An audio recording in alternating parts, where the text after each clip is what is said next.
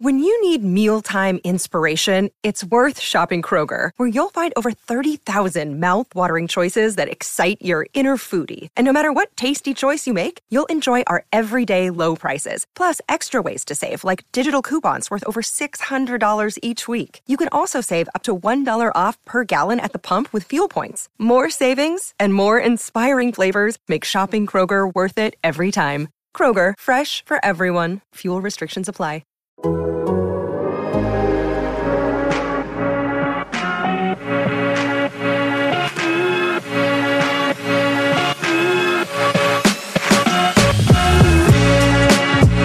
to Spin Rate presented by Topps. Check out Topps Project 70, celebrating 70 years of Topps baseball cards.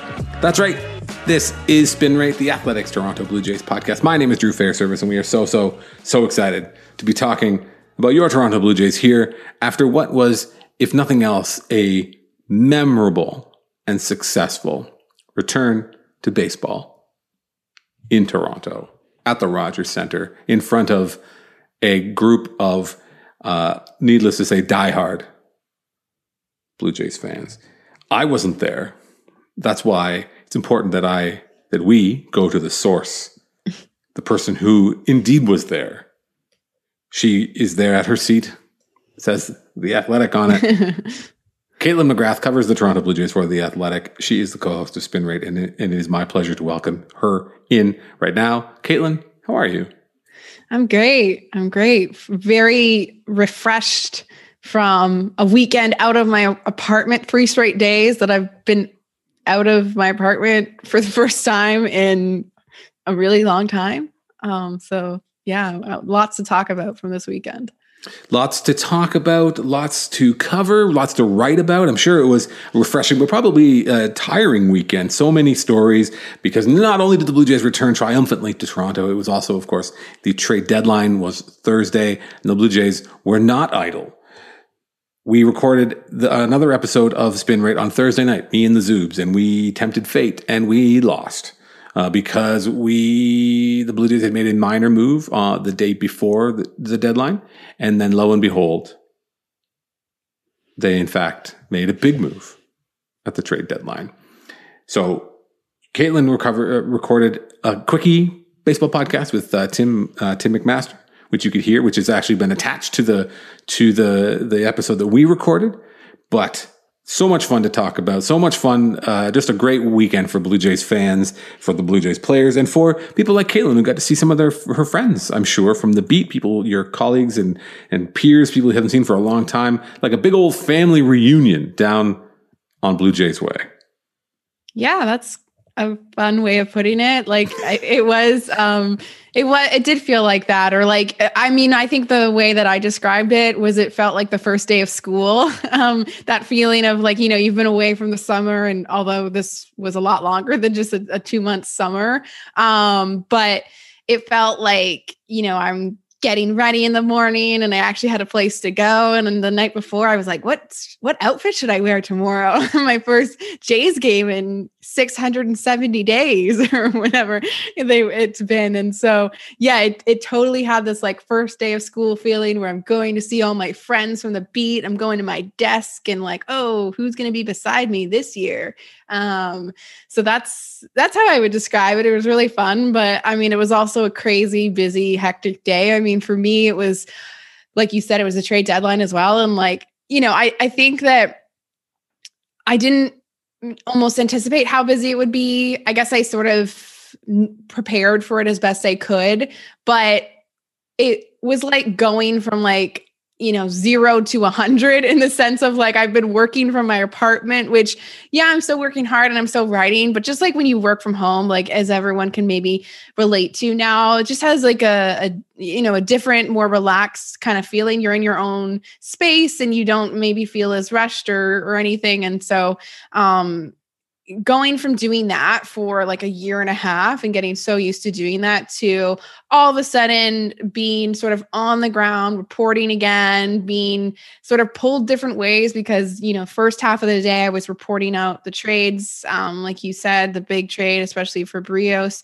And then the second half of the day it was like this sort of uh, you know energizing, emotional, like return to Toronto for the city and for the Blue Jays and for you know even the reporters as much as it's not like you know the whole saying is like no cheering in the press box or whatever but it, we were all feeling very emotional during that um you know opening ceremonies the pregame ceremonies. Um i i thought from a production value standpoint it was really well done. The players were sort of joking the next day after, like, "Oh, did you like our like you know high school football entrance? the way they were like running in with the they had these like balloon columns and they were running through the column of the healthcare workers that had lined up. And I, I mean, I loved it. Like, it, you know, maybe um, it it I think when the players were hearing the plan, they're like, okay, well, let's see how this works. And then when it when it happened, we were all watching. It was like, this is so perfect. Like it couldn't have been better. I just I loved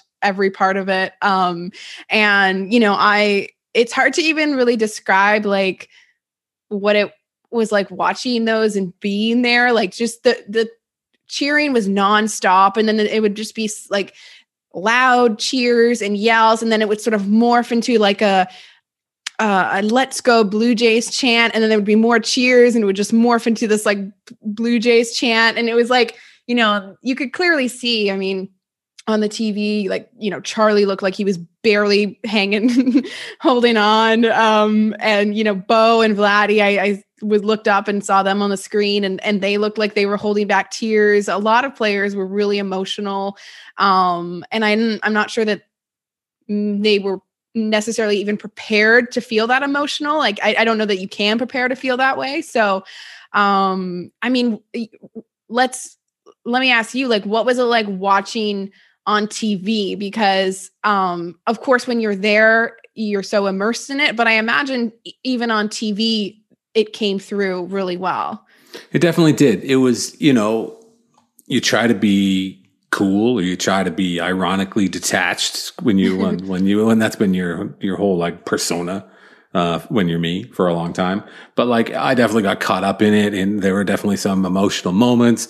They did a good job of like striking the right balance. They, they pulled out all the stops and there was nothing. It was one of the, the, sort of situation where nothing was off the table. There was nothing that you, they could do that would be too much, that would be too yeah. maudlin or too over the top. You know, there were times where it maybe came a little close when they, I swear to God, they they so they they they were doing those promos, the coming home promos, mm-hmm. and then they reached back in the vault and pulled that old like 2000 and what year is that? 2011 uh, coming home thing that they had done with the with Puff Daddy back in the old like uh, Puff Sean Combs, whatever. I'm not sure his his artist name these days. Um, but they, they, that was a song that they'd used for like really effective promos for terrible teams with uh, you know the, the, Ricky Romero and and and Travis Snider and all these other guys. And the, those promos were great the team was sucked. And someone made a joke and someone actually made I think on Reddit made a cut. They were like let's I'm going to make one playing that same song and it's a ter- it's a goofy song, but like uh, it was effective.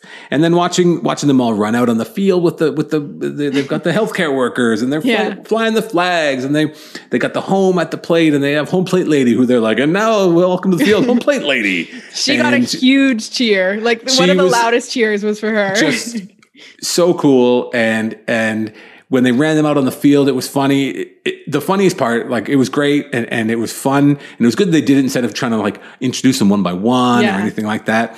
But the funniest part, the thing that made me laugh was that they had Charlie Montoyo like leading the charge. so there's Charlie Montoyo, he's 55 years old and he's out there like, yo, like kind of skipping along. And I'm like, you know, get in the back a little bit there, Charlie. We know what he means. but, but, uh, it, it was terrific. It was really, really a lot of fun. It was very, very effective the fan impact, almost those fan impact videos. Shout out to Leslie Mack, who featured prominently, you know, a lot of Jay's Twitter folks and just, uh, you know, they, they, they, they definitely, they did as good a job as anyone could ever hope for them to do. And I think as a fan watching at home, uh, you know, a fan or whatever you want to call what it, what it is that I do, um, I was definitely affected by it. Um, and just really thankful for the people that were there. They seemed like they had a great time. The Blue Jays played along. The godforsaken Royals played along. They, even the. Royals put out a video on their social that was like, welcome back, which was like, oh, you know, it's one of those things where you're in the mood and you're just giving out likes on Twitter here, there, and everywhere. It's like, here you go, Kansas City Royals. You can have a like too. Like you've, you you did the right thing, but it was great. It was just, it, you know, I, I, don't know what they could have done differently that would have been better. Is, is kind of how I would say in terms of the the TV package, which I think was probably reflected inside the stadium on mm-hmm. the on the jump. Look, I could probably do without the gigantic flag and like the military and whatever. That doesn't do anything for me. That was a bit of a bit of a like a like a stopper. But I mean, you you got to do the giant flag. That part, I was like, okay, come on, like you know, let's let's keep the focus on like if you if you want to run out with a with a with five hundred more nurses and doctors and things like that, maybe that was the time for that too as well. But that was the only thing that I was that made my eyes roll again. The ironic detachment it dies hard, but like but uh, it, it other than that, it, it was just it was terrific. It was it was so good and the energy was good from the fans and then you know again little things on TV where where obviously they had the all stars like Vlad Bo, Teoscar, mm-hmm. and Mark Semien were going to go and catch. And this you know, little like real life live TV moments where you can see them staring. Bo, Bo and Vlad were, were like staring, and their gloves are on the ground. They're staring at the whoever's kind of doing like stage managing, and they were waiting, and they. They, and then they got their gloves and they ran over when it was time because they announced them and they were like, you know, All Star MVP Vladimir Guerrero Jr. and everyone was like, ah, they lost their minds, and it was terrific. It was it was really really, really good. Um, it was just a really fun thing to watch. And if sports are the place that so many people are kind of like placing their feelings, here we are, here, you know, 18 months into a global pandemic, one that, you know, is still scary and still real and, and has affected so many lives in so many real, tangible ways. And people are feeling all kinds of wild shit if that was the place that we can have a healthy emotional outlet, uh, it was done. It was an it was effective in doing that. It was an effective uh, a place to to to store and to vent those feelings. And I don't think anyone would ask for anything else. So mm-hmm. it was great. And, and and you know, in the end, with the game, uh, I, I'm, I'm going to ask you, what do you think about this? I think, based on all the things that went around it, and then the win and the energy coming off of the off of the trade deadline and stuff that this will go down as one of the most memorable games in Blue Jays history. I truly believe that. Yeah, I mean, I will certainly always remember it and you know, I was saying before um we hit record on this that like it had this feeling like they can't lose this game. Like it felt like it would it would not commute uh, compute that they would lose this game. Like it just felt inevitable. They had to win. It almost felt like the Royals should have just been like, you know what, you know what, let's just hang back, guys. Like let's let them have this one because the Blue Jays just had to win that game. Like there, there was no way. And I, I honestly think like, you know, I don't know that cheers uh, and a, a home crowd um, advantage necessarily makes players play better, but I certainly think that it can shift momentum in a in a game and i think it can sort of like maybe energize players and and maybe that can sort of have some sort of impact but yeah like the you know every player was getting um cheered so loudly and that really is the first time that they have felt that sort of unanimous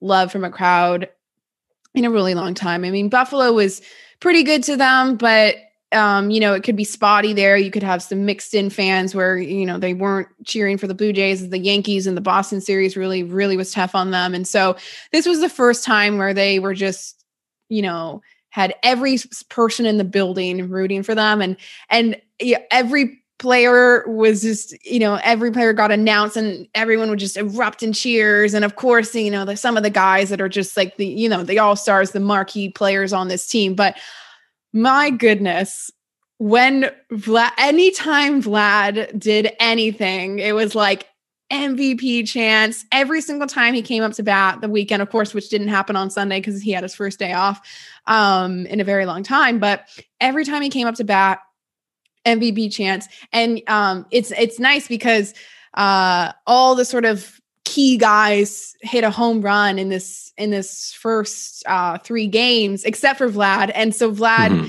hit a home, or sorry, hit a ball to very deep center field. It was like you know a few feet from going out, and the, it was so loud in there because it really looked like it was going to go out. And I just I tweeted something like this, like the this building is going to explode the minute a ball goes over the fence from Vlad because that is just the one thing that these these home um, team fans are waiting for. Like they've seen the Bo uh, home run, they've got their team back. They've seen George Springer hit home runs, Teoscar hit a home run, Semien hit a home run today. They're just the one last thing. And Santiago Espinal caught a ball with his bare hand, which by the way we haven't even talked about that. That was like the most. I you know there's sometimes when I'm at the stadium and I'm especially at that point in the game, and I may be looking down at my computer and sort of, you know, trying to finish up a story or whatever. And but I, I so happened to be watching because I wanted to see the final out of the game, and I'm watching that, and my vantage point was pretty good because I'm out in left field, so I'm I'm towards third base side, and I was like, did he just catch that with his bare hand? Like I couldn't believe it. Like I could not believe like what like it was just the most hilariously fun way for that game to end. Like I couldn't even you couldn't even come up script a better ending for that game. You know what I mean? Like it just was like the most dramatic, fun, crazy way for it to end. And it was like, of course, why not? I think I think Dan Shulman actually said that on the broadcast. I was listening to the call and he was like, caught it with a bare hand because why not? Like how that should be the way this game ends. So yeah, to answer your question, uh, I think it is going to be a memorable game. It, it was. I tweeted something similar on Friday night. I said this this game is one Vladimir Guerrero Jr. home run short of perfect mm-hmm. because it would have it would have blown the roof off of the place, which was still just hanging on by a thread anyway, because the fans were so enthusiastic. They were so ready to cheer. You know, the, the Kansas City Royals did not lay down and play dead. Um, but they are the Kansas City Royals in the middle of a rebuild. They traded, you know, Danny Duffy, which was, it's kind of crazy that they, in, in, fact, did that. Not crazy, but, you know, a guy with 10 and 5, right? It's a longtime member of the team that they moved on from him. Didn't trade Merrifield, but, uh, they traded Jorge Soler. The, the Royals are not great, is what I'm trying to say. So it was, it, it was a nice soft landing spot for a, you know, homecoming game like this for Alek Manoah to get back on the mound, which again, we'll talk about that stuff a little bit more. But yeah, that Vlad, uh, Vlad home run would have just been absolutely perfect. He of course did get the first hit of the game uh, for the Blue Jays in the bottom of the first inning. Uh, and, and you can really just see the, that, you know, I was at Vlad's first game and, and there was so much energy and so much anticipation. Um, but now that he's just had this incredible series, this season and is kind of realized, you know, become you know the final version of himself or this version of himself that there's so much support behind him. Um, so again something that you don't necessarily get in buffalo and dunedin as a, as a function of the, the the way the building is built those shots from behind like the shot from like the high third base camera well uh, uh, at the Rogers Center where it's coming down in your seat, you're getting a lot of backs. And there's, you know, people, you can see all the shirts that people are wearing. And you see so many Vladimir, you know, so many Guerrero 27 shirts, tons of Bichette stuff, a lot, a lot lots of Halladay. And then I saw at least one chef's kiss, the thinking the thinking person's choice, which is the Brandon Morrow jersey, which is which real heads know, but just the the volume of of lad stuff. It's just, he's a superstar, right? The Blue Jays have a superstar. He's a homegrown superstar. You know, there's there's George Springer is a, is a star in the in the big leagues. He's achieved everything anyone could ever want, hope to achieve. But Vladimir Guerrero Jr. is already on another level. Bobby Bichette is on his is on his way there too. But and, and obviously Bichette homered on Friday night, which again just a just a the old like smash smash a champagne bottle on the side of the ship before it goes off. Just a just a really nice way to end that game. But uh, really and truly, like I, I I say that it's it's one of the most memorable um, um, games in franchise history, and and I I mean it. I mean, it's easy to be focused, and this is well, this is how we're going to segue into the next section of this of the show, um, which is that winning is winning is almost everything. Winning is is so important. It's important to be put a winning team on the field. Winning creates energy. Winning creates, um, you know, brings fans out. It, it it turns things from it just being a night at the ballpark to something a little bit extra. But these a game like this is, a, is something that you will remember more than than a lot of games. You'll remember, uh, you know, a lot of folks I think have stand to remember this. This game has the game on Friday night has a chance to be even more memorable than some of than a, than a given playoff game. Everyone will remember the bat flip game for for the rest of their lives, and and this game is is is on a similar wavelength. I think that the the bat flip was a playoff game, but it was in the division series.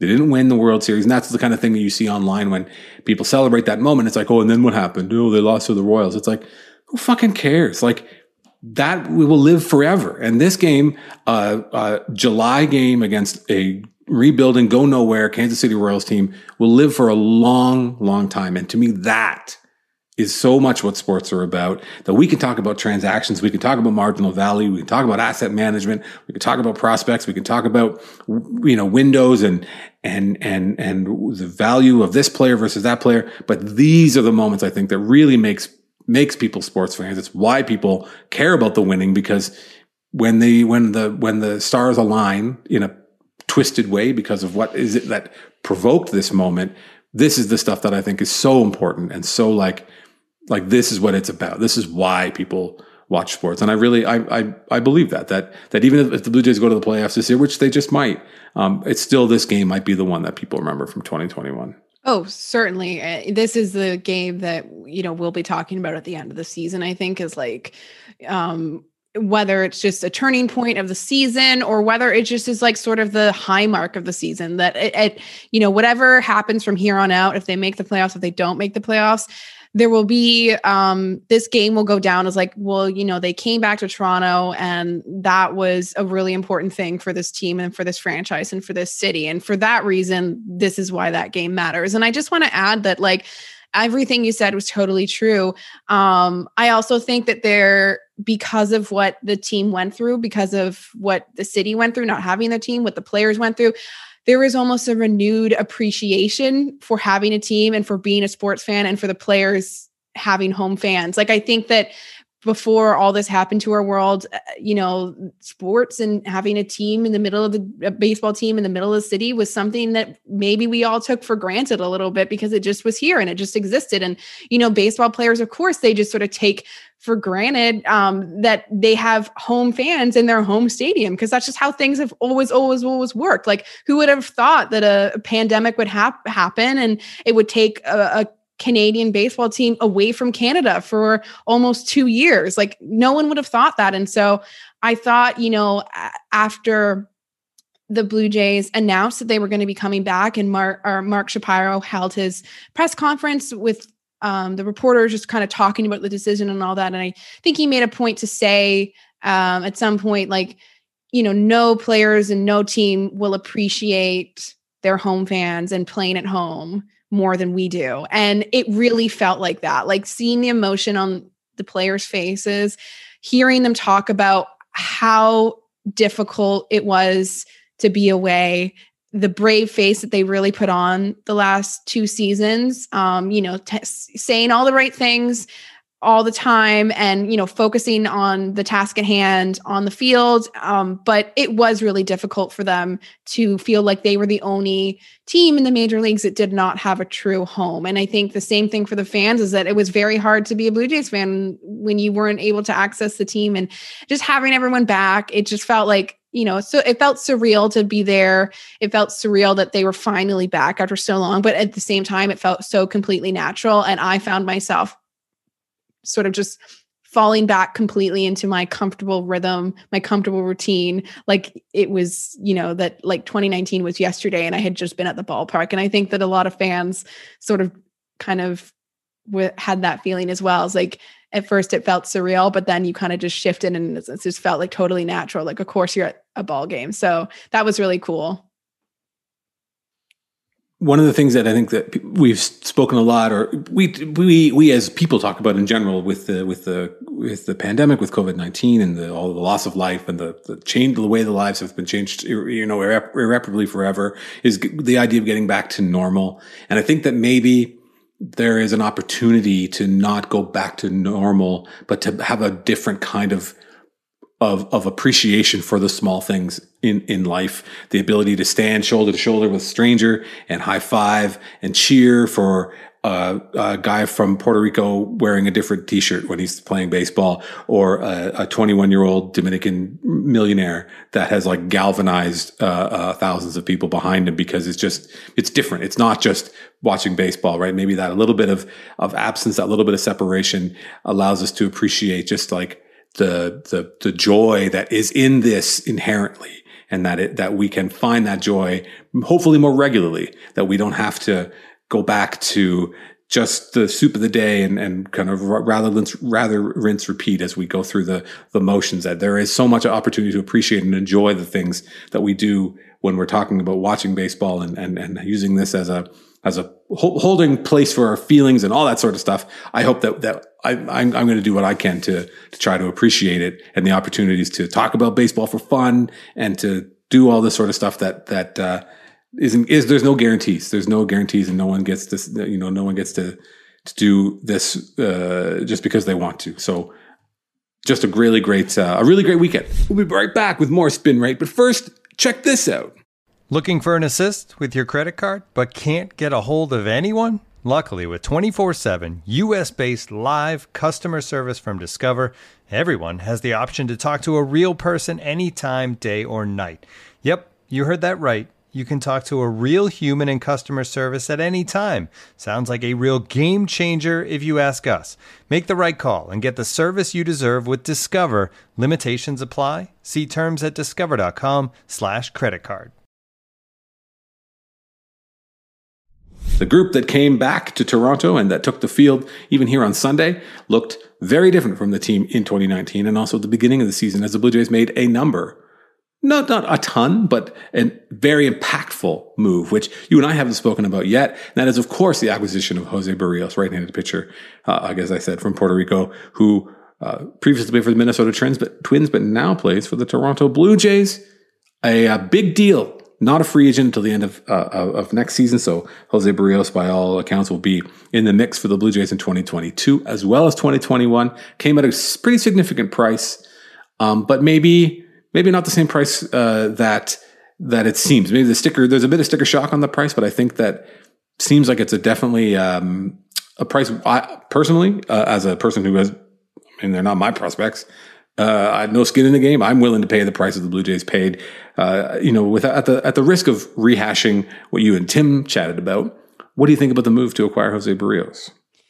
Um, yeah, it was well, it was almost like what we talked about, I think, the last time that we, you and I gathered and we sort of came to the agreement that the best move for the Blue Jays would be to do, um, to make a move that touched on now, but also looked a little bit ahead to the future. And so that sort of addressed exactly what that is. Like they get him for this year get him for potentially some playoff push or, or, you know that hopeful playoff push for this year but also it really gives them a leg up on building their rotation already for next year because they're going to have to build their rotation because robbie ray and steven matz will both be free agents. So there's some openings there that they'll have to fill. So that um, obviously helps them a lot. You know that i think that Ross Atkins sort of played down the starting pitching market and with with reason like it wasn't a deep market like there was like Max Scherzer who was like the number one rental but then you know sort of after that it was really Berrios and then there were some other names that were floating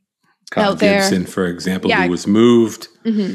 um, with a again um, the sticker the price you know what what the return for Kyle Gibson and Ian Kennedy was a was a not unlike the price that the Blue Jays paid, I don't think, in that it was a uh, a prospect who had maybe had some shine come off um, his name, but uh, but it, it, you know you can I can spin it, and, and that's I think this is the thing that that sports fans do. I don't mean to to cut off your point here, but. Uh, but like the Blue Jays gave up a lot to get Jose Berrios, but it is a it is a move as you've just suggested that I that I definitely agree with.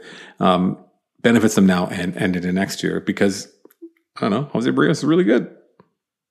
Yeah, he is. He he looked really good today or on Sunday, which I'm sure we'll talk about in a minute. Um, but yeah, it was a really good fit. I feel like you know he's not an, an, ace, but he's also kind of the exact pitcher that the Blue Jays need. Like they already have Ryu, and and Ray's kind of pitching like an ace this year as well. And um, Berrios just comes in and he really slots in really nicely behind Ray Ryu as a really consistent, solid number three. One of the, you know, trademarks, I guess, of him is that he's been exceptionally durable um, over the over um, basically since he was an established um, starter, and I think 2017 or so.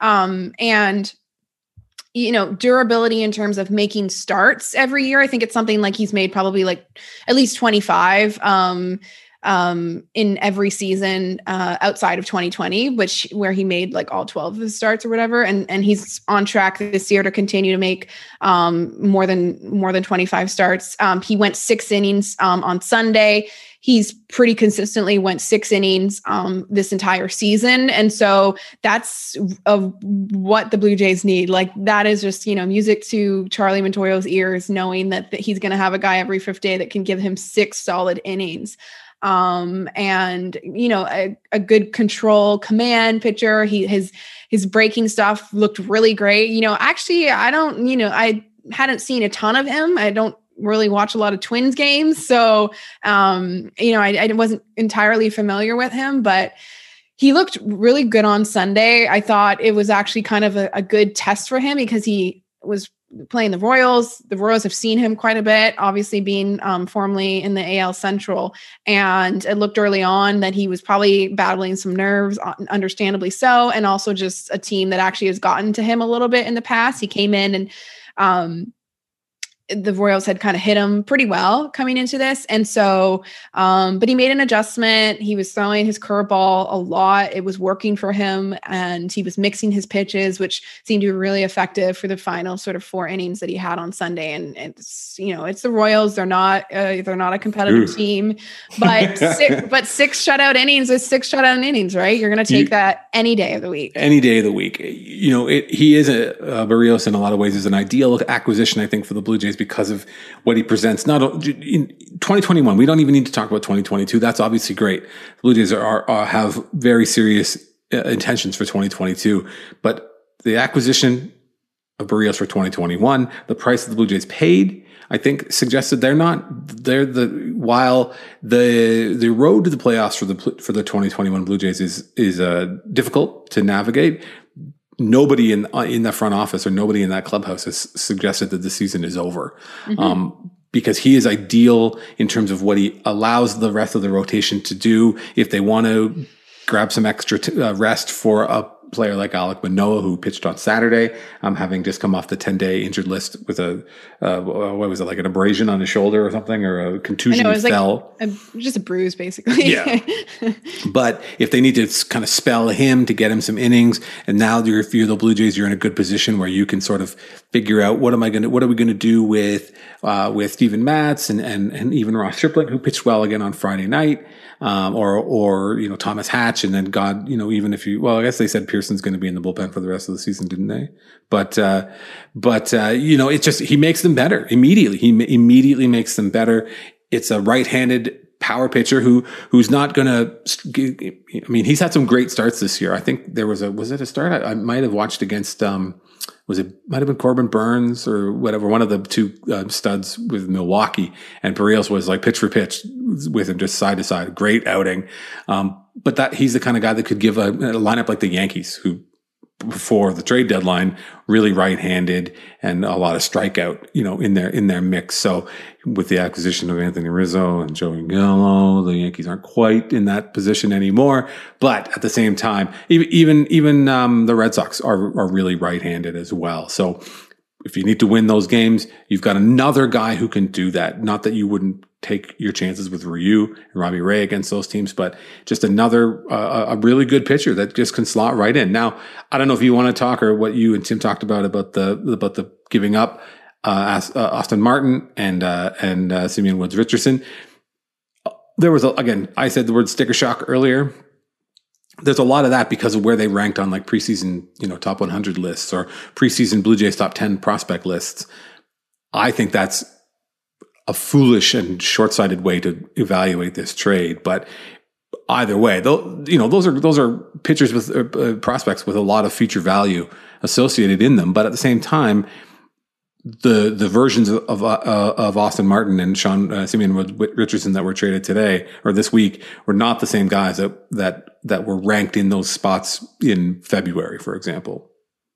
Yeah, and so um, a, a few points to make. One is that I think that there was a little bit of shock in terms of the price.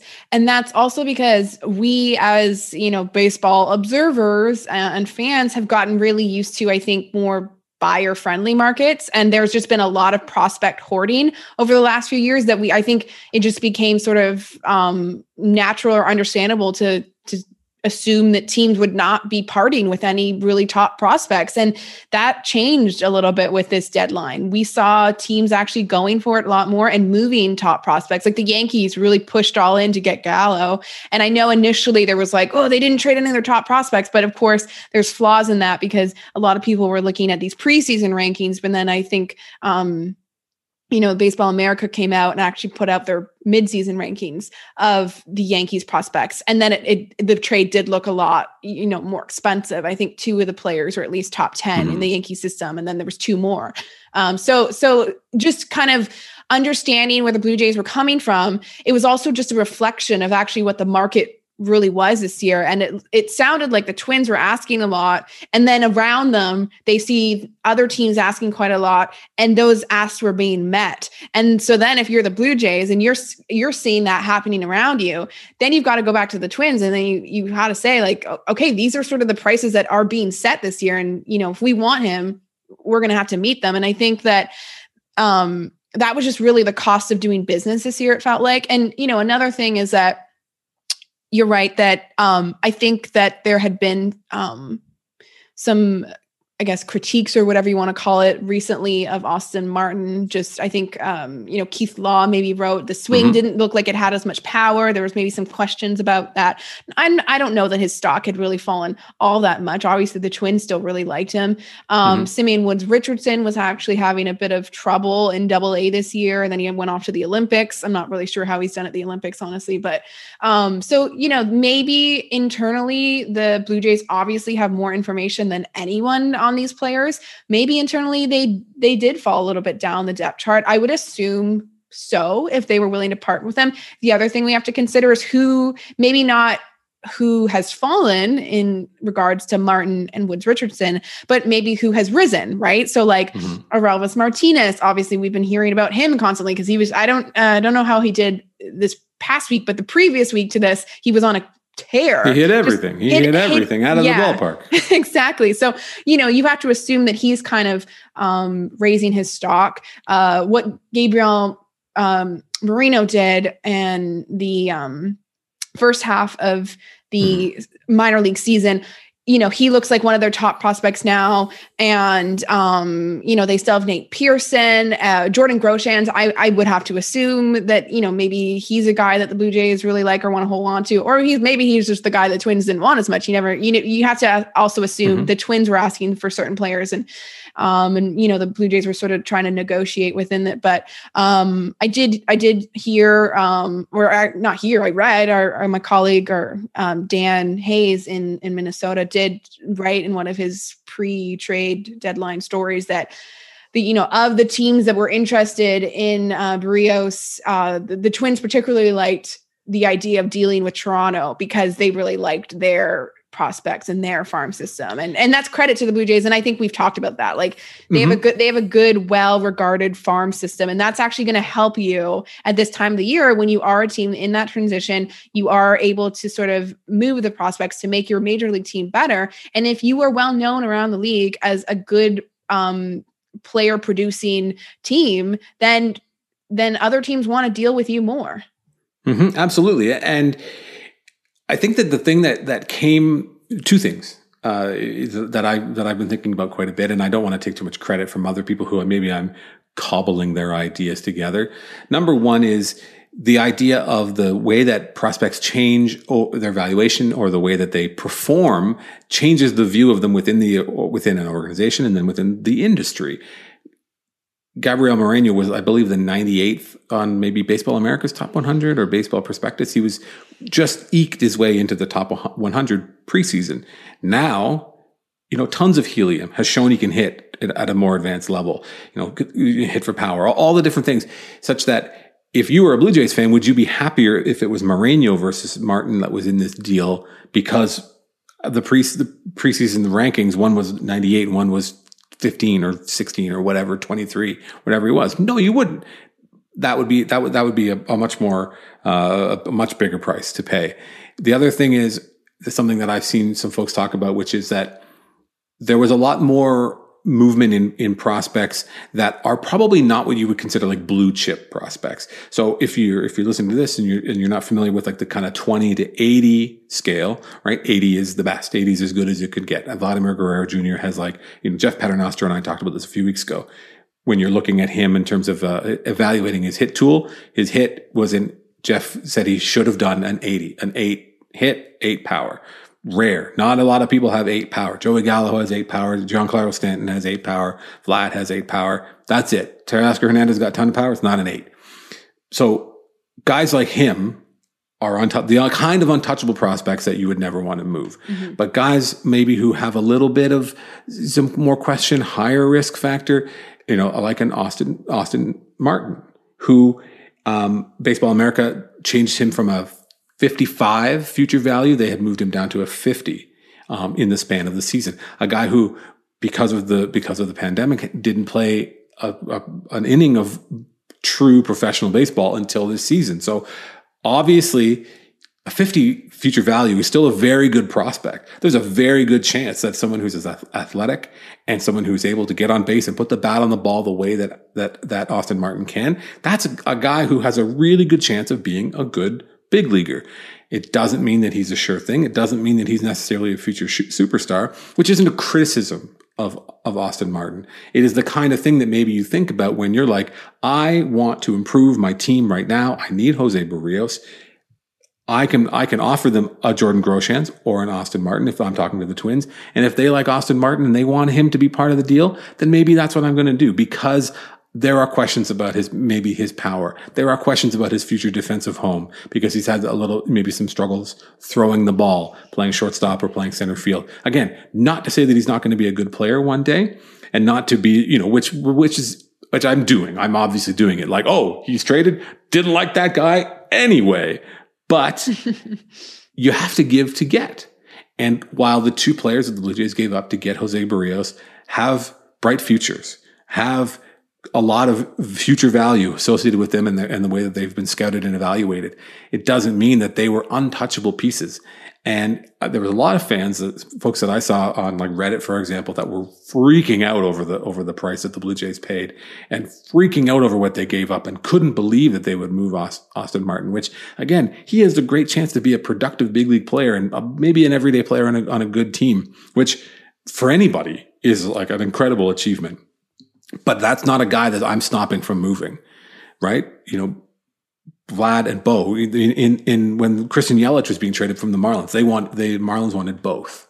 And even at the time, you know, when when in when when Stoughton and I were in the show, it was like I would have traded Bo Bichette for Christian Yelich, and maybe that makes me a fool. Christian Yelich had obviously amazing seasons, but even then, like a player like Vladimir Guerrero Jr., a player like Wander Franco, a player like uh, Adley Hutchman, uh, uh, so, Rutschman, I can never remember his goddamn name. He plays for the Orioles. He's just cursed anyway.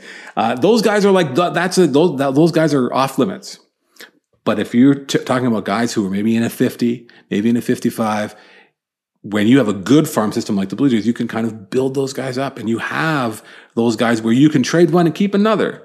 And you have your own, the, the players that you want to, that you would love to see stay in your organization. And in a perfect world, you can get them all. And that's what the Blue Jays have done a great job of doing, frankly, which is keeping their prospects and getting good players by giving them money and which is which is which was something the Zoobs and I talked about last week, which was like they acquired Hyunjin Ryu and the acquisition cost was nothing, just money. They mm-hmm. acquired mm-hmm. George Springer, the acquisition cost was nothing, just money. They've had they've built up this pool of players and they've been able to turn them not turn them a turn some of them into productive big leaguers and b exchange them for very productive big leaguers to make the 2021 team good. And and I think that that's uh, not the not a bad way to move forward. Again, all the best to, uh, to, to, Austin Martin, whose name I almost say as Aston Martin every single time, and Simeon Woods Richardson. Uh, if they are great players for the Twins, that's awesome. Again, that all that does is solidify the fact that the Blue Jays are able to produce good players, help their team, help your team. If you want to make a little bit of a deal here in a, in a, in a coming July. Yeah, and to your point about, you know, using money to sign players and bring them in, totally that's you know a strategy that blue jays have done well the last couple years but also they were fairly rich in prospects and it was about time that they started spending that too. And so i you know i did hear some people say well why didn't they just sign another starter in the offseason? Then they wouldn't have to trade these guys. Like why didn't you just sign Taijuan Walker or whatever? And it's like well one like the team is operating with a budget. Like they do not have unlimited amount of money. And so they calculated that the best play for them in the off offseason was to go after impact players like George Springer and Marcus Semien. I think that's worked out pretty well. They made a sort of low risk uh, high reward bet on Robbie Ray. It's also worked out really well. Um, but you know, then there's other ways to acquire players and spend sort of like resources um, that's not money. And so I think that this was sort of the time that the Blue Jays had to start trading from their really rich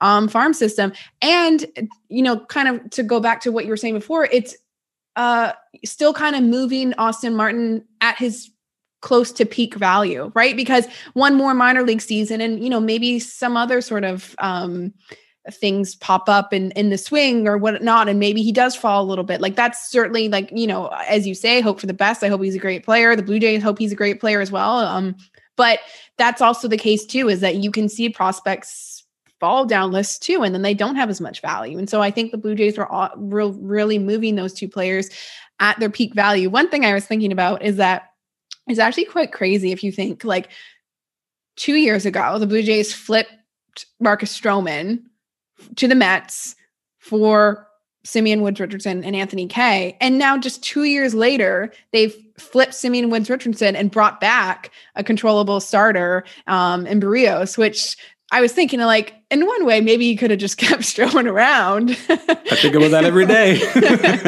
because then you kind of, I mean, Berrios and Stroman, obviously they're different kinds of pitchers, but I think like in terms of like what they give a team, like they sort of are um, kind of the same mold and that they are sort of really solid number two, three, kind of arms depending on sort of the skill of your rotation um, but mm-hmm. you know obviously there's different reasons why the blue jays um, did what they did in 2019 and, and did what they did um, this this season but uh overall you know good move. I i haven't got a chance to talk about brad hand um and i thought that was also i guess you guys talked about that with the zoobs did that happen? We did but it's it's another example of the of the identical thing where the blue jays had built up a glut of catching mm-hmm. depth. Riley adams who's not austin riley who plays for the atlanta. Riley adams uh, did himself, you know, played really well in AAA this year. Got a shot at the big leagues. Didn't go that well, but the Blue Jays have options in that position. They, he was surplus to requirements mm-hmm. in terms of the Blue Jays' plans. Not that he's again not going to be a serviceable big league catcher, but they didn't have to. They they could move on from him and be no worse for wear in terms of their on-field product the on-field team now, the on-field team into future, into the future, as well as still having valuable-ish players in terms of Danny Jansen and Alejandro Kirk, um, as well as Moreno, obviously, but who's probably moved himself out of this category of a guy that maybe you could move again if you're looking to make the next impact trade, where again, the Blue Jays timeline is now. They have a good team. They're blowing people out. They are top five or six in run differential, which a lot of people are going to get sick of hearing because I, I understand because they're not, they have a winning team. They have a winning record. They're not some, you know, the mired five games below 500, but you can see that there's a lot here that a move like Berrios, obviously we spent so much time and I spent so much time whining and moaning and, and wishing, longing for, for Joey Gallo would have been, still would, uh, I would still have loved to have seen that acquisition they could have done, uh, you know, ideally they could have done both, but uh, uh, you mentioned it as well. Some of the players that the Yankees traded had a lot of helium. Got Ezekiel Duran um, increased his his his value, made him made a lot of other people in the industry believers, and the and the Roy, the Rangers opted for for bulk. So maybe the Blue Jays couldn't have got those both those deals done. Eh, we'll see, but they're they're in a good spot to make a move like like with uh, with Riley Adams acquiring Brad Hand, who makes this team this year's team better. And mm-hmm. and if the Blue Jays are in a position where they're like, boy, I wish we still had Riley Adams, a lot of things have gone sideways um, in terms of uh, the the on field catching situation. So not that not that he doesn't have a chance to be a good uh, power hitting big leaguer, but Brad Hand can make this team this year's team better, and uh, I think he's already done that. Yeah, and like um, just one last, I guess one last thing on the trades is that the the bullpen they've really rebuilt it. Um, and you know that's it's not an impossible thing to do in season because the bullpen ads generally can be the easiest ads to make because there's just so many relievers and teams are always willing to move them. And often teams might be willing to move them even good ones like we saw with the um, Trevor Richards deal with the Brewers that the Brewers needed a guy like Rowdy Tellez and the Blue Jays needed a guy like uh, Richards and they just made that swap. And it was a really sort of a beneficial trade for both teams. Um, and so but you know I've been really impressed with the the sort of rebuilt bullpen. It looks a lot better now. Um, I was I also was talking about um, the Saturday game before we started recording with um, Cimber, and he looked really good. He he was really fun. I I don't know that it, he was not, fired up. He was, was, fired up. He was snapping on Saturday yeah. afternoon, just banging his glove and yelling and let's go. He struck out the side in the ninth inning, and there's yeah. fifteen thousand people losing their minds. Who wouldn't be? Adam yeah. Cimber is not made of stone. Yeah. And like, I, I think one of the things that's fun about it is I do think fans sort of appreciate um, side armors. Like, then it's been a while.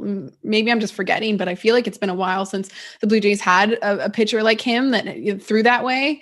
Um, and so, I can't, I can't remember one that, I mean, I think Tyler Clippard used to like drop down sometimes. Yeah. But, but it wasn't uh, quite as extreme. And no, so, God, not a knuckle scraping guy like that. Like, yeah. A lot of folks, well, older folks are going to remember, think about uh, a player like Mark Eichhorn, for example example, but but uh, not, not not novelty has a lot of value when it comes to attracting attention. Be like, whoa, look at that! Did yeah, you see that? exactly. Dragged his hand right off the ground. That's amazing. Yeah. And he's and he's effective, and mm-hmm. and it's part of a of, of he is part of a, a the Blue Jays looking to do what a lot of teams have done following. I'm not going to say the Rays. They're not following the Rays model. They're following the Giants model from the 2010, 12, and 14 World Series, where they didn't have big armed goons throwing 900 miles an hour. The Giants were really good about throwing guys like that, different, different arm angles. They had Javier Lopez, left-handed side armor. You know, they came at you from all over the place. The Rays have done that as well. The Blue Jays are in a better position to do that. They, they have, they have some guys that throw hard, but they've got Cimber who doesn't throw hard. They've got Joakim Soria, who's 37 years old, doesn't throw that hard, but, but he throws the, strikes. He throws strikes and he's had a bit of a challenge keeping the ball in the ballpark ballpark this year, um, which I think playing in playing in uh, Arizona can do that sometimes.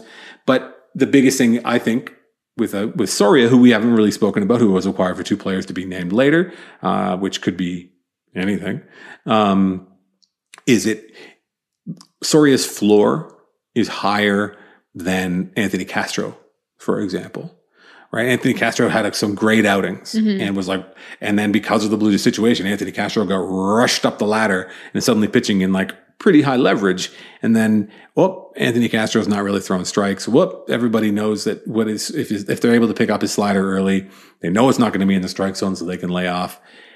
Not that he, again, he had some great outings and maybe he can figure some things out and, and, and be another member of the bullpen. But when you start to stack guys who can be at bare minimum effective, also can maybe you can enhance their effectiveness by throwing them at you in from different places in different ways. You've got a bunch of different lefties coming from different spots and different perspectives. You got Borucki throwing 97 out of the out of the bullpen as long as you can let him face only lefties. Uh, you've got Brad Hand, you've got Tim Mayza who's just unbelievable these days. yeah. You've got Romano throwing 100. You've got you got a lot of guys. You got Cimber, you got guys that can get outs and then each having this many or uh, more good pitchers, it starts to move the the the the guys with more question marks kind of more towards the periphery, which that's how you make a, bit, a better bullpen in the big leagues, in my mind. Right, and like today was sort of a real um, sign of that, is that they were sending down um, Taylor Saucedo, and it's like he pitched really well. He he, he really really well. He had earned a spot on the major league team for sure, but this was just a matter of he had options and he he has you know he has to be the one that gets sent down because they just have to fit these guys on the team. And same goes for Thomas Hatch. I mean he hard luck for him that he made one start. He was fine in that start. It was obviously his first start um, in the major league level in quite some time. And just a matter of like they you know they required two pitchers and they had to put two pitchers on the major league roster. And so two guys who had options had to be sent down. But um yeah like I I think that uh you know the I, the bullpen is um you know it's it's still going to be uh, somewhat of a difference maker I guess in this in the rest of the season because I, think the offense is what it is. It's going to be a strong offense. I think the starting pitching looks a lot more reliable now. And if you look at back, like uh, everyone's had pretty good starts in recent um, weeks, um, but the bullpen is always just somewhat of a unpredictable area of the roster just because it's you know it can can things can happen. What do you what is this face i am making? making a crazy face right now. I'm going to ask you a question caleb mcgrath. You have uh, this is the last point about the bullpen and, and, the pitching which again so so good to see uh, the blue jays address an area of need uh, both in the short term and in the long term. How many relievers have the blue jays used in 2021 Kaitlyn McGrath? Ugh. You know what? These are some, these are things I usually look at, and I don't think I've looked at this. Well, probably upwards of 20.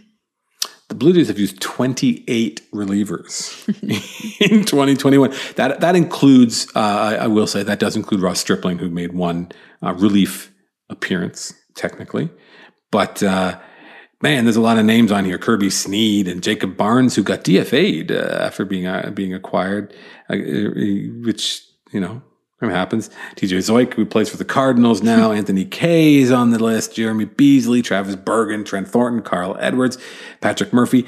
You know, even Ryan, you know, Ryan Borucki, who's who's pitched 18 times for the Blue Jays out of the bullpen and uh, has had some uh, hit and hit and miss outings. You know, David, David Phelps, Phelps, obviously a guy who was having a terrific season, was figuring to be a big part of the of the club. Uh, isn't going to be able to make a, another contribution. Uh, Taylor Saucedo, as you mentioned, who is uh, may, maybe out pitching his peripherals a little, little bit according to expected ERA. Uh, there's about a three run difference between his actual ERA and expected ERA, but uh, which you know I think between him and like Joel Payamps, the Blue Jays have shown that a member of the Royals now. Oh yeah, member of the Royals. Now, shout out Joel pa- Joel Payamps. Again, he wasn't wasn't the most beautiful uh, thing in the world, but he, uh, to me, I, I, was impressed. I thought he looked pretty good. But there are some kind of warning signs in his numbers, and maybe you can maybe you can get something out of it. Uh, again, Kirby Snead, who pitched twice uh, and was interesting, um, although apparently he's not interesting off the field. I, I someone sent me some worrisome tweets and likes and things like that. But anyway, they're in a much better position now. 28, and, mm-hmm. I was going to say 28 relievers is a lot, but it's I, a lot. It doesn't it doesn't touch 2019 when they used I believe 21 different starters. and, and 39 different pitchers that season. It, it is so crazy. I think the Blue Jays did a lot more uh, they did more openers that year, didn't they? In 2019? Yeah, but not by choice, just because they didn't have anyone. Like, I think that was like the year of the famous quote where like Charlie said something like, God, this is I, I, can't remember who it was. It, it might have been poor Edwin Jackson. Oh, but it was like, like, hung him out to dry a little bit. Well, it was like, you know, why did you let him start again? And it was like Charlie's like, we didn't have anyone else. Like and it was just and, and uh but yeah that was uh that was a season where i remember i think it was tj zeuch started he came up he got called up at the end of the year. I'm pretty mm-hmm. sure he was like the 21st different starting i think it was 21 i might be getting the number wrong. I wrote that number a thousand times that season just counting up and up. Um so i feel like it's somewhat ingrained in my brain but it, of course it could be it could be wrong. I think it was. Have used 14 different starting pitchers so far in 2021, including Travis Bergen and David Phelps, uh, who were uh, openers. Um, Tommy Milone, yeah. who pitched well when he did uh, start, and uh, Nate Pearson, who I can only assume was an opener because he only uh, threw two in the third innings. Uh, Nate Pearson. Yeah, yeah, he must have been an opener. Otherwise, why wouldn't he pitch longer into the game? More spin rate coming up right after these words from our sponsors. Let's talk about some other stuff about from this weekend. Again, a great weekend. So we did this before. You and I, the Blue Jays kicked the living hell out of the Texas Rangers, and we were like, "Here they come! Here come the Blue Jays!" yeah. And then they had to play some good teams, and it didn't go quite so well. And now they've done it again. They swept Kansas City. Uh, what did they only allow three runs over the three games? Scored a whole bunch, hit a bunch of home runs. None more uh, noteworthy than the performance of George Springer, who is. Uh, well, he turns out the kind of guy you might want to give a six year contract worth, uh, what, $150 million to. He's real good, and he is looking really nice at the top of the order. Uh, obviously, last weekend when the Blue Jays were in New York, made that amazing catch in center field, but uh, uh, and DH'd here on Sunday. But uh, not much more you can say about Springer. Um, just looking the part, playing so well and uh, and leading the charges, the Blue Jays have a lot of fun. I think that was the other thing, something we haven't talked about here on Sunday, which was you you mentioned it earlier about Vladimir Jr. getting his uh, the day off and then just going crazy with the home run coat, yeah. running around. They had to tape him to the bench at one point because he was just. Uh, then later in the game, he's. I mean, the Blue Jays were up five nothing, but it's not fifteen nothing. And there's Vlad moving the infielders around, Wasn't giving them doing, their instructions. He was, the, he was, doing the, wave with the crowd. He was doing the wave. My God, uh, the, the, Blue Jays are having a lot of fun, but uh, for good reason because they played so well this weekend and and and did did what they need to do. There, there's no other, there's no substitute for what the Blue Jays have to do, which is win games. They have to win games. They're not going to win every game. They're not going to sweep. Yeah, uh, spoiler alert! I'm going to go on a ledge and say they're not going to sweep Cleveland this week, but but they got to win as many of the games as they can. And uh, and with George Springer swinging the bat like he is, with Bo Bichette swinging the bat like he is with Vladimir Guerrero Jr. being Vladimir Guerrero Jr. Marcus Semien hit a home run. Um, Teoscar Hernandez hit a couple home runs. Looking good in the number two spot.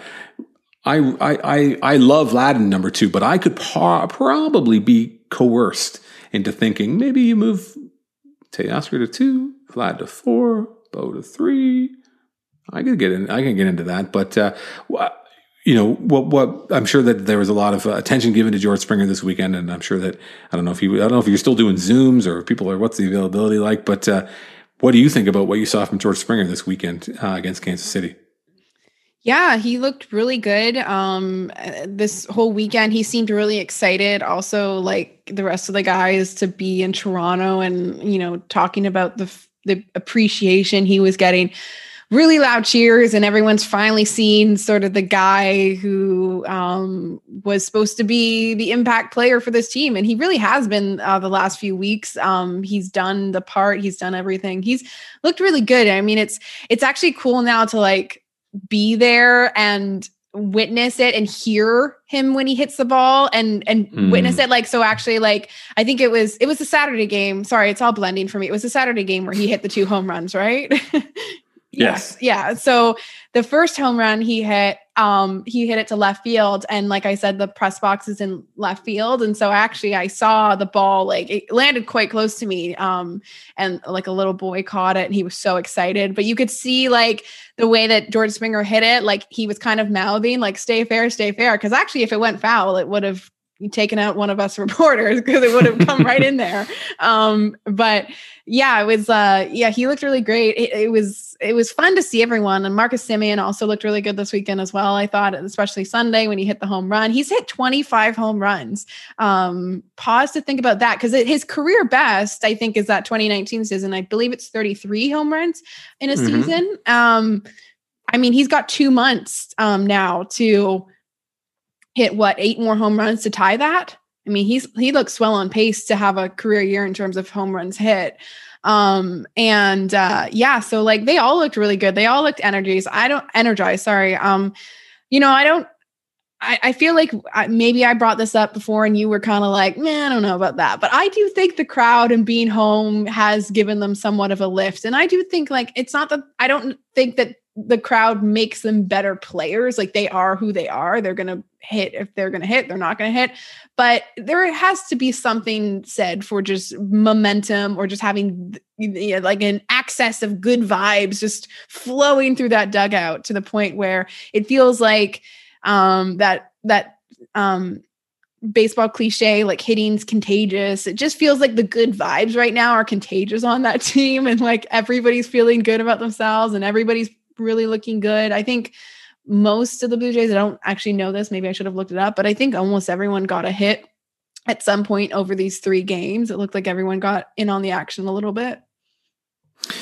Yes, that sounds about right. Cavan Biggio didn't play Friday, Saturday. Did did in fact um, uh, did in fact play then on uh, on Sunday. Oh, he didn't get a hit, but I think he got he got a walk. He got he, a base. He played. He, yeah. I, I, th- I, I thought. Uh, yeah, I may maybe I misheard you in terms of uh, of um, of uh, uh, what I thought you said, but uh, yeah, he got a he he played, and I think everybody got in the lineup. You know, Reese McGuire got to play. Alejandro Kirk caught played both Friday and Saturday, and um, and then I kind of know, yeah, Blue Jays DFA Jonathan Davis, something we haven't talked about, which is kind of a shame. We were kind of stumping for him at the beginning of the season.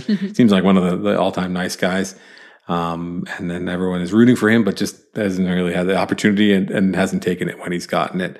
But uh, yeah, it, it, it was it, it's a it was it's a great lineup. It, re- it really is. Like there's no other way to kind of get around it. The Blue Jays are have a lot of they're going to score a lot of runs. They have Marcus Semien. I I think the Marcus Semien might be on his way to having like one of the best shortstop seasons in in team history. But he's not a shortstop. Sorry, middle infield season, uh, seasons. Let me let me say that. um, He's not a shortstop. He is a shortstop. How dare you? Sorry. Uh, I, am his agent now. He's a shortstop. Pay him shortstop money.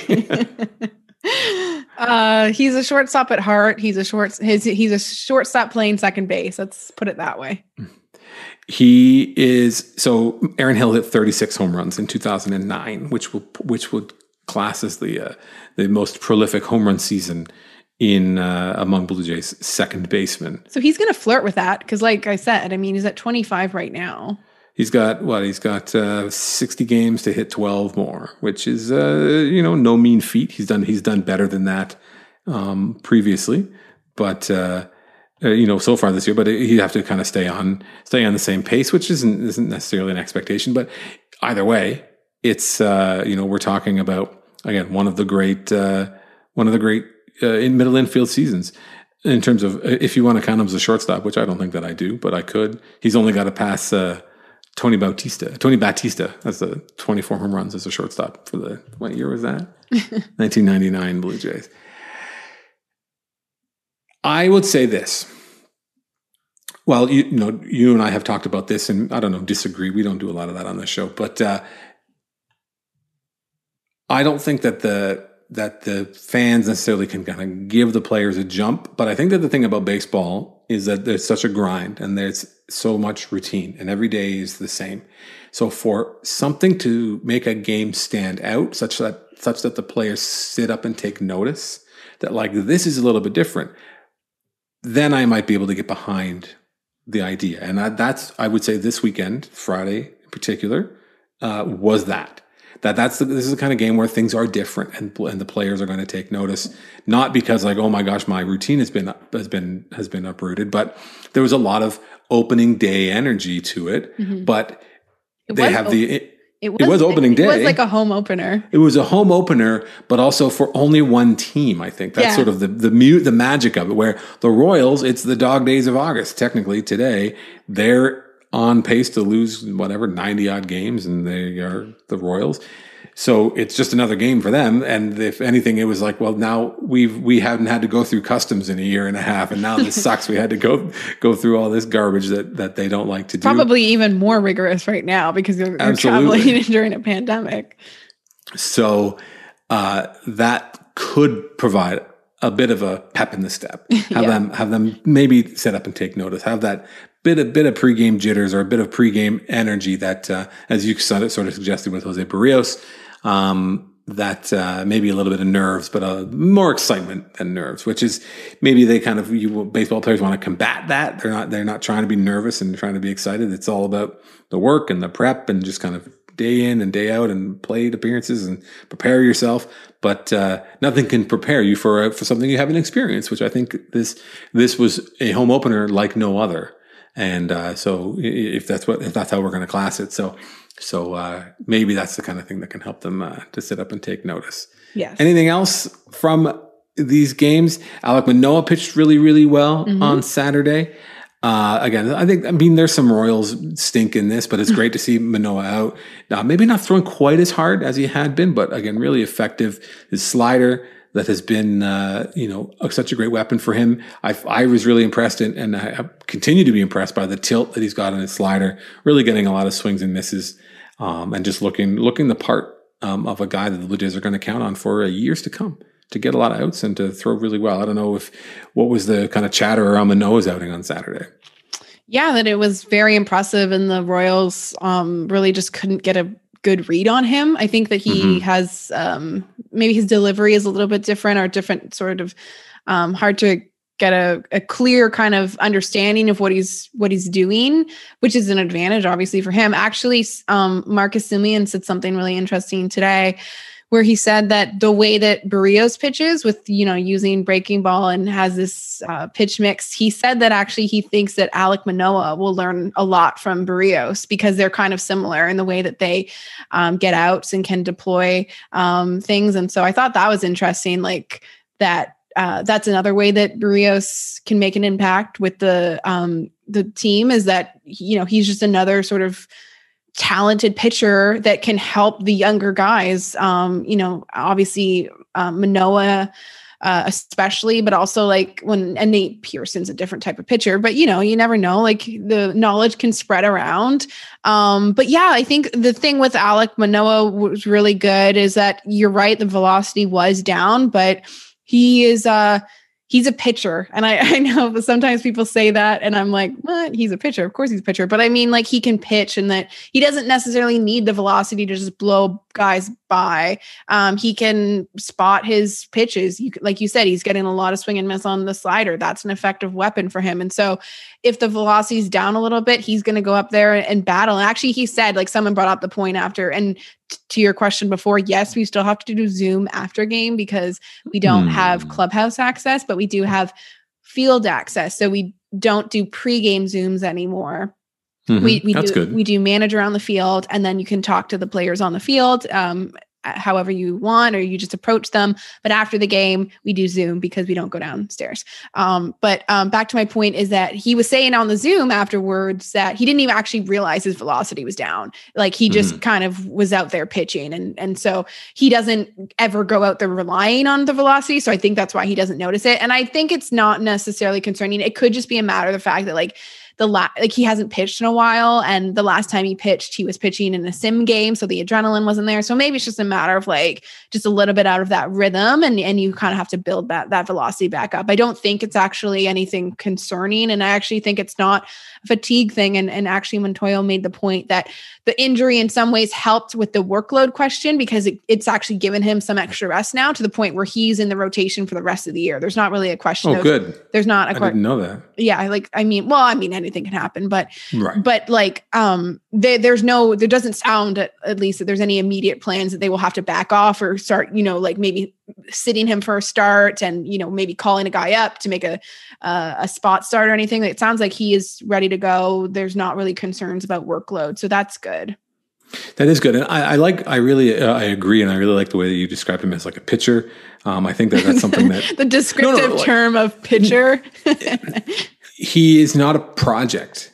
Uh, I think is is the point, and that's the reason that he's here. That he pitched at a high level in a very competitive college conference. He didn't have a ton of minor league experience, but you've we we've see him do things that are pitchery, which is to say that he is not afraid to move away from pitches if they're not if they're not working for him if he doesn't have a good feel he might come back to them later on in the game sort of just working in real time and and you can you can see it um, especially when you look at how he attacks like lefties and righties and however else you might you maybe want to kind of parse it a little bit where sometimes it's like not the, not able to get the sinker to the outside corner against lefty, so I'm going to move away from it. I'm not going to I'm not going to throw that as much. Maybe I'll throw more changeups, uh, you know, this week, which which he kind of did in uh, in his uh, in his previous start, where he you know he he threw more changeups to lefties than maybe he would have previously. Maybe throws more four seamers, you know, because again, he's if he's got that arm side command, uh, it's just all that stuff happens in real time, and and I I, I find it very obvious when I'm watching him because he's got four pitches and they're pretty discrete when you're watching on TV in particular. It's easy on TV to see uh, this one moves this way. Okay, he's throwing changeup. Oh, this is a two seamer. It doesn't quite obviously move as much as a changeup, but you can really watch him him do that in in, in real time. And and it, it was great. Again, I, I, don't think highly of the Rangers offense. Um, there are a, a, lot of you know Salvador Perez is a true delight. Royals, Royals. Royals. What did I say? Rangers. Rangers. Which you Sorry, also you also don't think highly of the Rangers offense. It's just a reflex at this point. It's just like you know muscle memory. But uh, but I thought he was able to to really just take advantage of the fact you can only you can only get out the players that they put up in the lineup ahead of you. You can't ask them to bring in better hitters or let me hit face the good hitters more than once. Uh, you know, Carlos Santana is, is not an easy out for anybody. Uh, Salvador Perez is having a terrific season, uh, but I think that he he uh, obviously. It's not a great revelation to say he pitched really well. Same with Berrios, and it's interesting to, to say that I, am on. Um, his Statcast page right now, uh, Alek Manoah. And it says similar pitchers to Alek Manoah based on velocity and movement. Um, this number two pitcher based on his velocity and movement is Jose Berrios. There you go. Marcus Semien knows what he's talking about. There you go.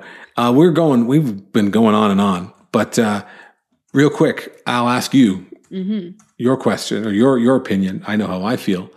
Um, are we going to see the barehanded master himself? I want to send a shout out to John Sokolowski, who's a photo, photographer for a USA Today colleague of mine. He took an amazing photo of uh, of Santiago Espinal's barehanded play on Friday night. Terrific. I don't know if you can track that down, but he did a terrific job. Uh, also t- takes photos for Getty. Uh, he hates baseball, but is obviously a professional because he took some terrific, terrific photos. But are we going to see more Santiago Espinal down the stretch than anybody else playing third base?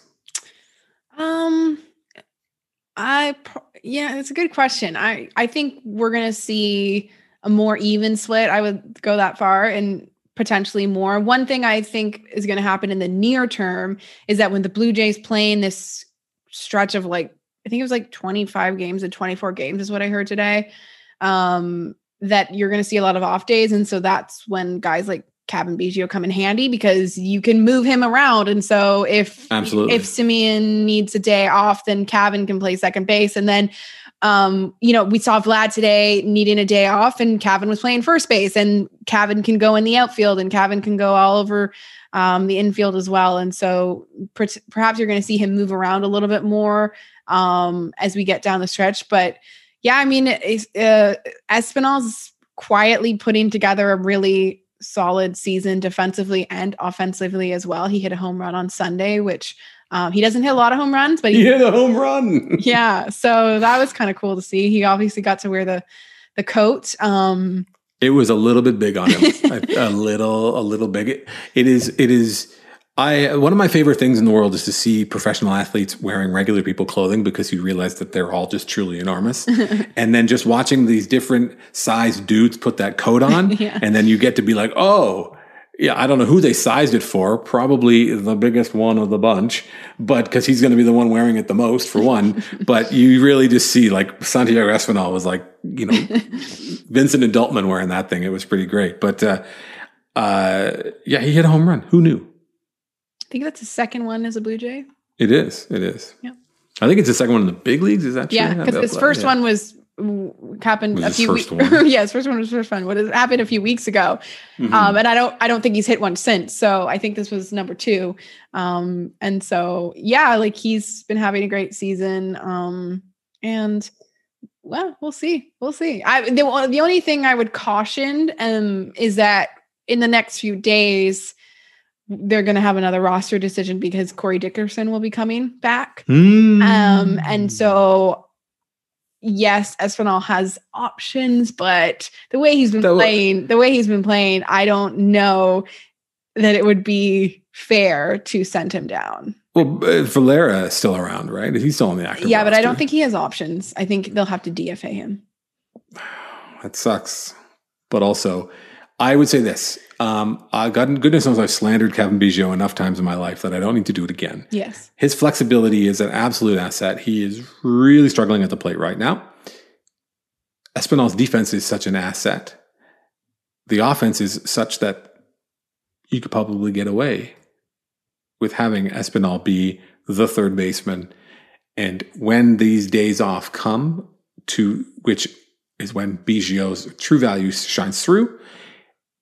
You, I would love to see it as Biggio is spelling Espinal at third base, as opposed to them doing a, two, a true like job share, so mm-hmm. to speak, such that you know, like like we saw today, even though there was a righty on the mound, Espinal's in there at third, and then Biggio is able to fill in somewhere else. So if it's giving Vlad a day, if it's giving an outfielder a day, if it's giving Semien or even allowing if it's Bichette who's getting a day and then Semien moves over there, um, I would love to see Espinal play third base until until this good fortune at the plate uh, runs out. Mm-hmm. If he suddenly has turned himself into a terrific hitter, that's awesome. I don't know that I necessarily buy it, but I'm happy to see him play third base because he is adept over there. And this Blue Jays run prevention machine that they have turned themselves into, you don't want to uh, you don't want to disrupt that. Kaitlyn, I didn't I didn't do the, the the housekeeping off the top. You've been so busy and so prolific recently. If you don't prolific. read Kaitlyn, prolific. You've been cranking it out. Look at your author page. I don't even remember what I've written. It's all a blur. Jose Berrios strong debut caps off Blue Jays energizing first series back home. That was published a little over an hour ago. 10 more thoughts on a trade deadline that helped the Blue Jays take another step towards building a contender. I don't think that Kaitlyn writes the headline. I thought there's nothing wrong with the headlines, but you wrote uh, four stories, five stories since the 29th. What was that? That was Thursday. That's prolific. That's more. That's more stories than days. So, if you want to keep up with the prolific Kaitlyn McGrath, you want to subscribe to the Athletic. You want to go to theathletic.com/slash spin rate. Get yourself a tidy discount. Let them know that we sent you. Subscribe to the subscribe to the Athletic. Read all the breakdowns of the trades from Kaitlyn and from uh, again the prospect folks, the Keith Laws. Maybe you want to get a better sense of the twin side of it. Uh, read Dan Hayes, and, I believe, and Aaron Gleeman. And Aaron Gleeman, of course, uh, uh, a longtime Twins uh, writer, former uh, Hardball Talk, former editor of Baseball Prospectus as well. You can read all that if you subscribe to The Athletic at theathletic.com slash spin rate. If you want to subscribe to this show, you can do that wherever you get your podcast. You don't need to be a subscriber to The Athletic, but of course, we would love it if you did both. You can go just search spin rate, hit us with a review, hit us with a rating just uh, give us the thumbs up, whatever the options are. We appreciate it. The algorithm appreciates the engagement, and we do as well. So I hope that everyone listening to this had an outstanding baseball weekend. I feel like if you're a Blue Jays fan, you probably had a pretty good baseball weekend. There's so much stuff to talk about. We could keep going, but we didn't even talk about the last stuff on your list, but we can do that next week, which was like looking around at what the other teams were able to do. But let's talk about that next week because that will be after the Boston series, and we'll be able to more concretely say where we think the Blue Jays stand in that wild card race and the division race. I got my shovel. I'm all ready to start digging and burying the Red Sox. So hopefully, when next we speak, uh, from a fan perspective, I know Kaitlyn, uh, the the impartial, no no cheering in the press, press box, can't be cheering on the Blue Jays. Crying in the can, crying in the press box, but no cheering. No, no sweat. They're not the same. You can, you can, I can kind of have a foot in both worlds and be like, you here's some analysis, and also like, ah, I hope the Red Sox all choke. Uh, but uh, anyway, Kaitlyn, anything else you got? The prolific Kaitlyn McGrath. You got anything else in the hopper? Is, is your story out now? And then you'll you get to reignite and have, reconnect and have all these these these, impor- these important connections, relationships. So excited to see what you've got for us here coming through the second half of the season, Kaitlyn McGrath. Yeah, I didn't really. I was mostly catching up with players this last few days. It was like seeing everyone for the first time, some ever and some in a while. So I didn't really do much formal interviewing this weekend with the players, um, but that will come. There's time. Those stories, they all wrote themselves. Yeah. You don't even need to. But I'm excited to see what is to come. And I hope that if you're a Blue Jays fan, you had an amazing weekend and you're excited about what's to come in the second half of 2021. Don't even worry about 2022. Let's be excited for right now. This is a good team that looks like it could be, fingers crossed, poised to go on a little bit of a run. Her name is Kaitlyn McGrath. I've said it like a dozen times in the last five minutes. My name is Drew Fairservice. we will talk to you on the next edition of Spin